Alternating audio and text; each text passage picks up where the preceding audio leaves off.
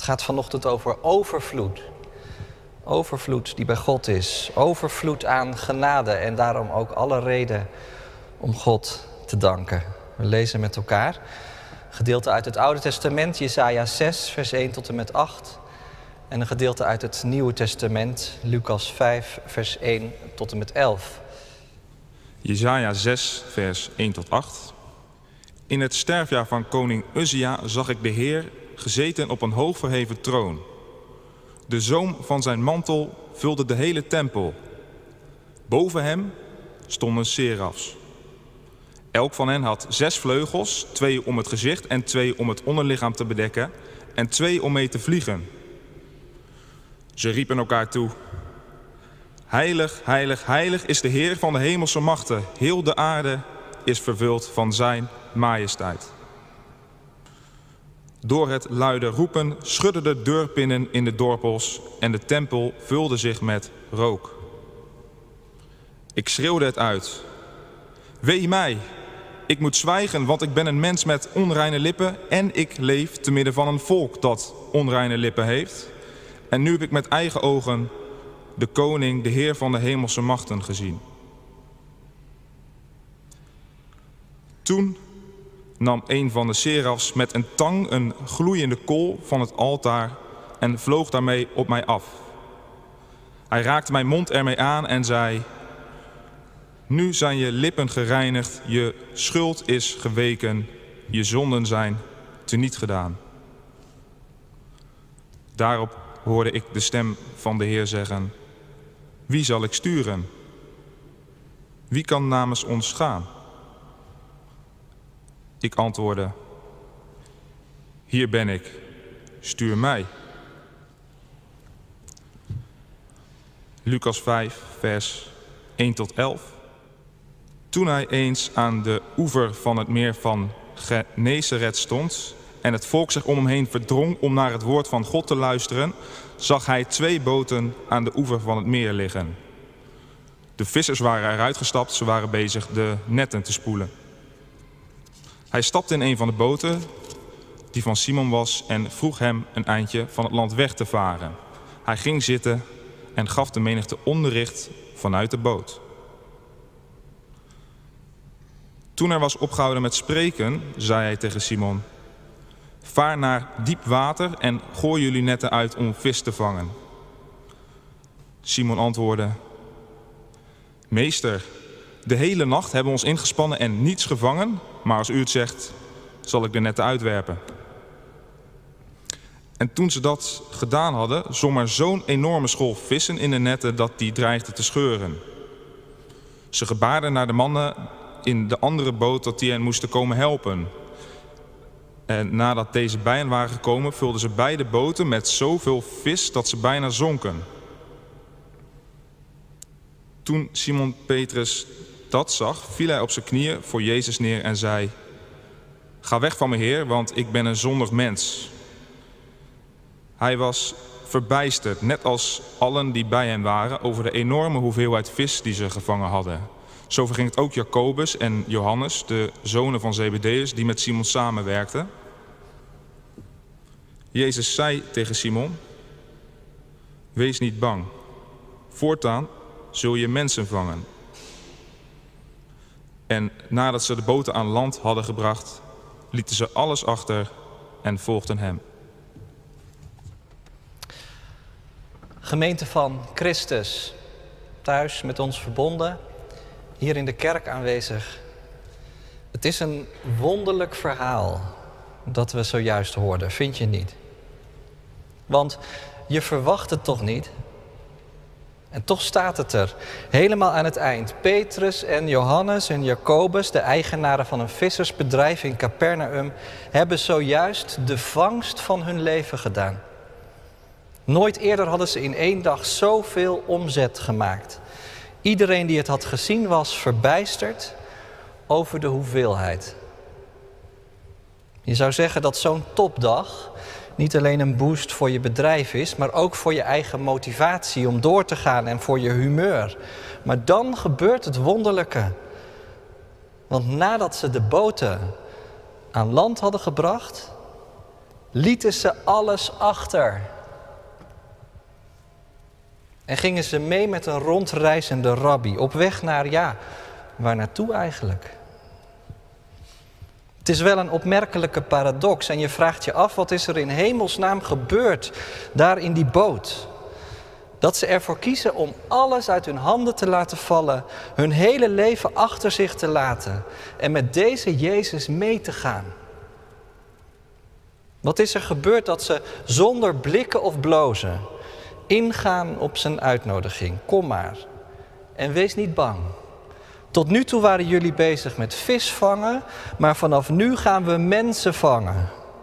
Mensen winnen voor het koninkrijk van God. Nou ja, wat er precies gebeurd is, daar wijt Lucas natuurlijk wel de nodige woorden aan. Maar in ieder geval kun je zeggen dat het een wonder is.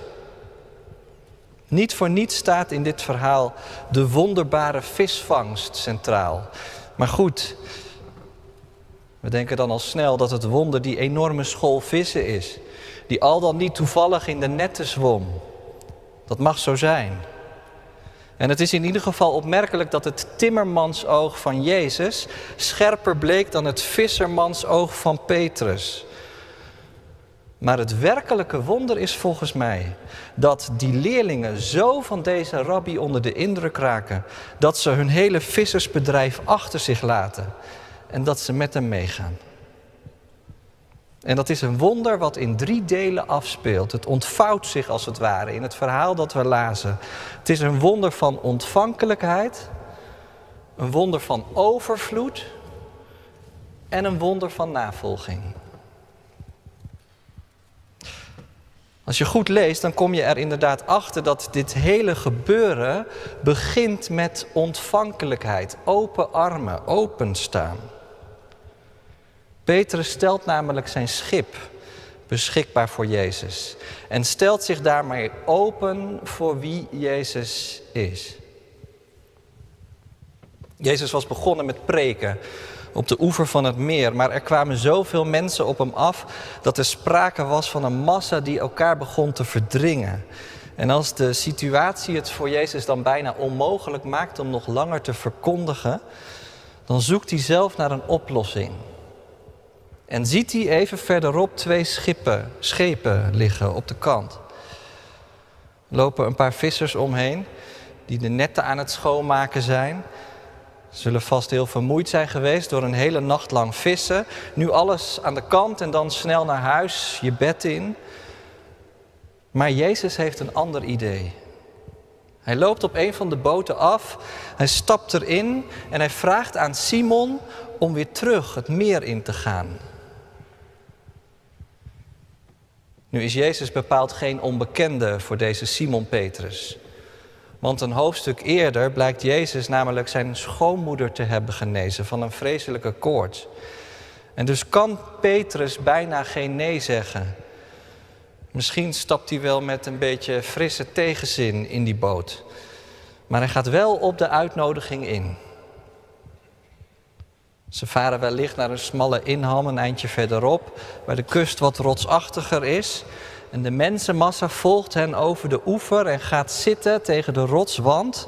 En als Jezus dan vanaf de boot gaat spreken, dan, dan kan iedereen hem verstaan. Het meer als klankkast en de boot van Petrus als preekstoel. Ik vind het wel opmerkelijk dat Simon Petrus zijn boot ter beschikking stelt is misschien een klein detail, zou je zeggen. Maar toch veelzeggend. Dat je iets van jezelf geeft, zodat God zijn werk in de wereld kan doen. Dat doet Petrus. En het lijkt misschien helemaal geen wonder. En toch is het vaak niet vanzelfsprekend dat je dat doet. Jaren later zal een Tyrannus de eigenaar van een filosofieschool in Efeze, zijn lokalen ter beschikking stellen aan de apostel Paulus. Drie maanden lang had Paulus in de synagoge gepreekt, waar hij, zo vertelt het boek Handelingen, vrijmoedig met de bezoekers kon spreken over het koninkrijk van God. Maar, maar er waren ook leden van de synagoge die de boodschap van Paulus halstarrig bleven afwijzen. En die de weg bij iedereen belachelijk maakte. Nou, dan getuigt het toch wel echt van lef als je jouw gerenommeerde filosofieschool als podium durft te gebruiken voor zo'n vreemde en uitzonderlijke boodschap.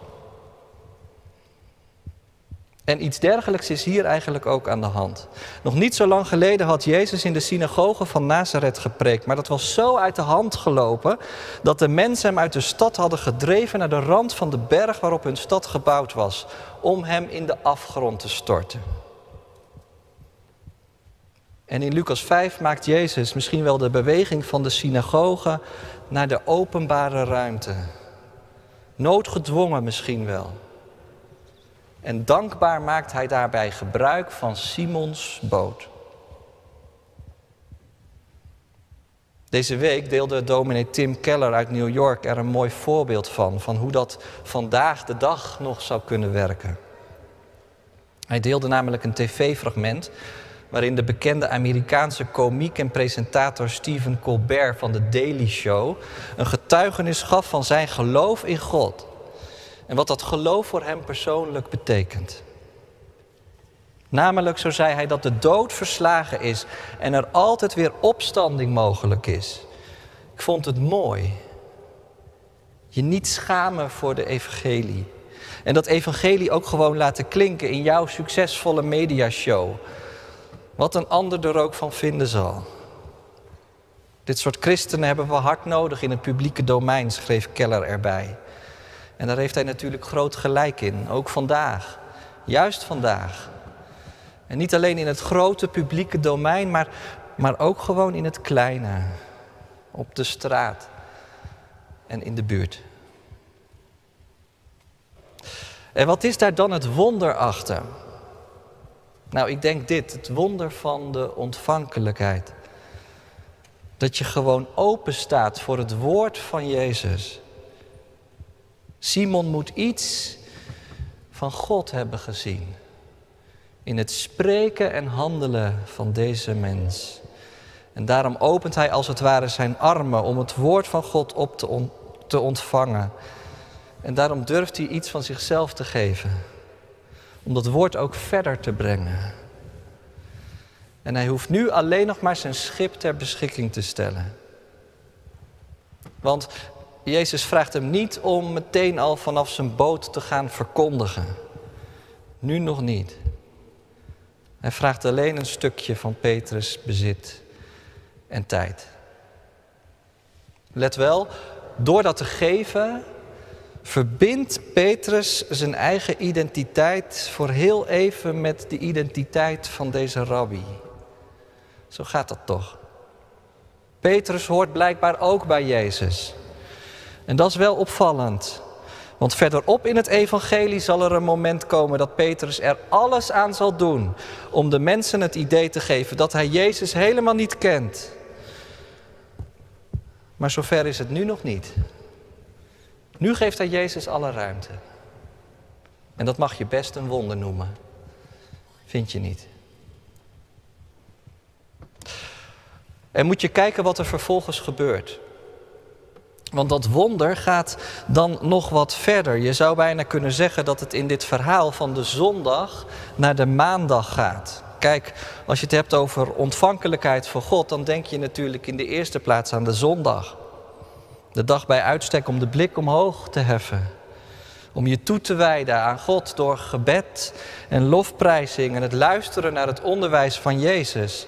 Maar, maar als Jezus in deze geschiedenis opgehouden is met spreken en de kerkdienst dus is afgelopen, dan gaat hij in één moeite door het meer op. Petrus had misschien wel gedacht dat ze weer terug naar het strandje zouden varen om bij een van hen thuis nog wat te eten. Maar in plaats daarvan heeft Jezus een ander idee. Kom op, en nu gaan we vissen. Vaar naar het diepe water en gooi je netten uit voor de vangst. Blijkbaar heeft Jezus niet genoeg aan de zondag alleen. En gaat zijn heerschappij over de hele week. Dus ook over de maandag En dus ook de claim die hij op de boot van Simon legt, gaat niet alleen over de verkondiging, maar ook over de visvangst. En heel even proef je de irritatie bij Petrus. Wat krijgen we nou? We hebben de hele nacht gewerkt, maar we vingen niets. Als u zich nou concentreert op de verkondiging van het evangelie, dan concentreren wij ons op ons werk. Gaat deze timmerman uit Nazareth nou vertellen hoe zij hun werk moeten doen? Schoenmaker, hou je bij je leest. En toch reikt dat wonder van de ontvankelijkheid blijkbaar verder dan je dacht. Jezus wil alle dagen van ons leven bij ons aan boord zijn. En Petrus begrijpt dat uiteindelijk ook wel, want, want kijk maar, zijn irritatie lijkt wel even snel te verdwijnen als dat ze opkwam. Meester, als u het zegt op uw woord, zullen wij de netten uitwerpen. Alleen die aanspreektitel al, meester. Laat zien hoe de verhoudingen in het schip liggen nu Jezus aan boord is gekomen. Simon, de visser die normaliter de leiding heeft, is Jezus gehoorzaam. En dat is maar goed ook, want, want zodra ze de netten laten zakken, zwemt er zo'n grote school vissen in dat die netten dreigen te scheuren. Moet zelfs hulp aan te pas komen vanuit een andere boot. Er is zoveel vis dat ze er twee boten mee kunnen vullen. Zoveel zelfs dat die boten dreigen te zinken. Wat een wonder. Opnieuw. Je kunt je natuurlijk afvragen wat het doel is van dat wonder. Maakt Jezus nu de misser van afgelopen nacht goed, zodat er onderaan de streep toch nog wat winst gehaald kan worden door de firma Simon en consorten? Alsof God al onze problemen oplost, als we Hem daar maar op de juiste manier naar vragen. Nou ja, als je dit wonder zo verstaat, dan kunnen er natuurlijk zomaar allerlei vragen opkomen. Want, want wat als God niet over de brug komt? Ligt dat dan aan mijzelf? Eerlijk gezegd, denk ik dat het in dit verhaal helemaal niet gaat over die vissen aan zich. Wat moesten ze er misschien wel mee met al die dode vissen? Nee, die scheurende netten, die zijn eerst en vooral teken van Gods overvloed. Van het wonder van de overvloed van Gods genade, om precies te zijn. Dat wil Jezus laten zien. Net als bij die wijn op de bruiloft van Cana en net als bij die olie bij de weduwe van Sarfat. Dus wat vertelt dit wonder ons vandaag? Dat er overvloed bij God is. Dat moeten Petrus en Jacobus en Johannes en al die andere mensen blijkbaar leren. Misschien wel om zich straks helemaal over te kunnen geven aan deze Jezus. Overvloed van genade. Daar gaat het om. Maar heel opvallend, dat wordt nog niet vanzelf geaccepteerd. Want kijk maar hoe het verder gaat. Petrus heeft de woorden van Jezus gehoord en hij heeft de daden van Jezus gezien.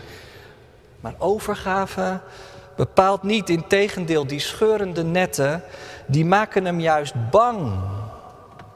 Petrus voelt zich klein worden in de aanwezigheid van deze Heer, die met goddelijke macht zijn grootheid laat zien in zijn boot en met zijn netten. Ga weg van mij, zegt hij. Dat is wel een ontroerend beeld, vind je niet?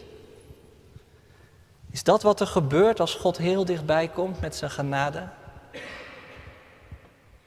Volgens Joseph Ratzinger, de latere paus Benedictus, is deze tekst een van de meest indrukwekkende uit het Nieuwe Testament, omdat ze duidelijk maakt wat er gebeurt als een mens zich plotseling in de nabijheid van Gods genade bevindt dan schrikt hij van zichzelf. En smeekt om bevrijd te mogen worden van deze machtige aanwezigheid. Maar er gebeurt vervolgens iets heel anders. Want God gaat niet weg. Maar God gaat met die mens aan de slag. Dat zit natuurlijk al helemaal in dat wonder verweven, in het wonder van de overvloed. Dat de genade van God altijd groter is dan de zonde van de mens. En dat is nu precies de reden waarom Jezus niet ingaat op die vraag om bij Petrus weg te gaan. Ook al zal Petrus straks op die zwarte dag in Jeruzalem zelf wel bij Jezus vandaan gaan nadat hij hem verlogend heeft. Maar Jezus kijkt hem aan en zegt: Wees niet bang. Hij trekt hem overeind. Wees niet bang. Woorden die steeds klinken in het evangelie. God die niet weggaat, maar mensen in zijn dienst neemt en de vrees wegneemt. Zoals God eeuwen eerder ook de profeet Jezaja in zijn dienst had genomen. We hebben het gelezen. Wiens lippen trouwens ook gereinigd moesten worden.